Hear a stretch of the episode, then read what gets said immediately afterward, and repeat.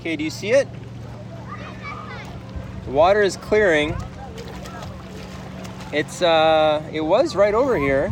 My son and I went swimming recently in the Columbia River. We live in Portland, Oregon, and there's a beautiful, not too busy beach about 30 minutes from our house. The sand is fairly smooth, and while the water isn't particularly warm, it was perfect on a hot day like this one was. Do you think it got buried?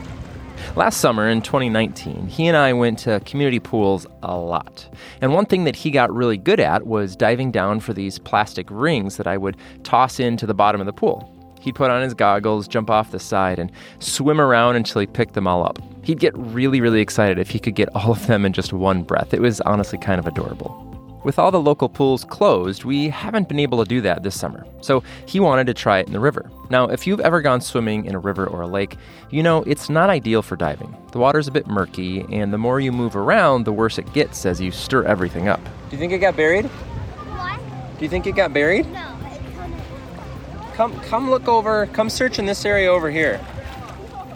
On this particular day, we were diving for these little plastic jewels. I'd throw them out in the water from shore and he'd run out and try to dive down and find them. It was it was pretty shallow.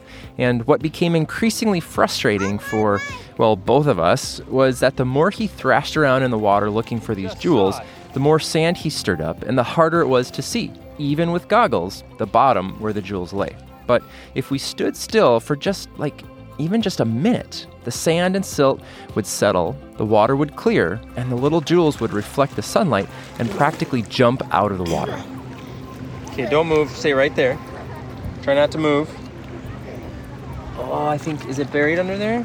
I couldn't get my son's seven year old brain to understand that in order to achieve his goal, he needed to stand still, to be patient, and let the jewels show themselves to him. Oh, found it.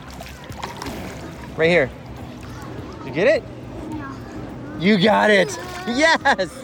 Okay, here, hand it over. We gotta go. This is so cool. Nice work. It got me thinking. I wonder how many of us feel like this right now. We're so desperate to make progress in any given area of life, be that personally, professionally, emotionally, physically, what, whatever that is, that we're trying to force something to happen in less than ideal conditions and maybe just making it worse. Perhaps what we all need right now is to stand still and wait for the proverbial river sand to settle so we can have a clearer picture of what it is that we're after. Now, I don't know what this looks like for you. I mean, I don't even know what this looks like for me. Maybe you feel like you've been standing still, waiting for things to become clear for months now. But I wonder, at least for myself, if I'm able to stand still and pay attention to what's going on around me, listen to myself and to others, and I wonder what new insights might I stumble upon about how I am to move forward. Now, I don't have an answer to this, but on a personal level, every night for the next 30 days, I'm committing to writing down three things I'm grateful for that happened that day. This can slowly help me to start being more grateful for the things I have and the experiences I'm going through, rather than always trying to search for something else that may be just out of reach. Now, if you do something like this with your team, it can really set you up for the last quarter of 2020. Parker, how did you find that? What did you what what was the trick? How did you find that? It was my dad and my goggles and my swimming with not my feet. Why not your feet? Uh, I don't know. It's just, it just works better without feet in shallow waters, but I have to use my feet in deep waters. See? Is that because you kicked up too much? Oh, he went back under. I think it's because he didn't kick up quite as much sand.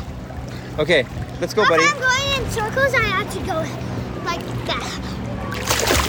Ah, that is the science of swimming in the river. Okay, hey, let's go home and make dinner. I also asked our team about this, and here are a few suggestions I received about ways to quote unquote slow down or to try to be still. You could do yoga, go for a walk, maybe instead of something more intense like running or weights. You could wake up an hour earlier to read a book for fun. Make sure that you put your phone in do not disturb mode. Um, another suggestion was to put a date night with friends or a partner on the calendar. Again, turn off all electronics and simply enjoy a meal together. You could book a day away with a loved one, maybe somewhere fairly local and safe where you can still be socially distant. Again, be intentional about this time. Don't bring work. And finally, you could simply block yourself out an hour each day to go outside and just do nothing.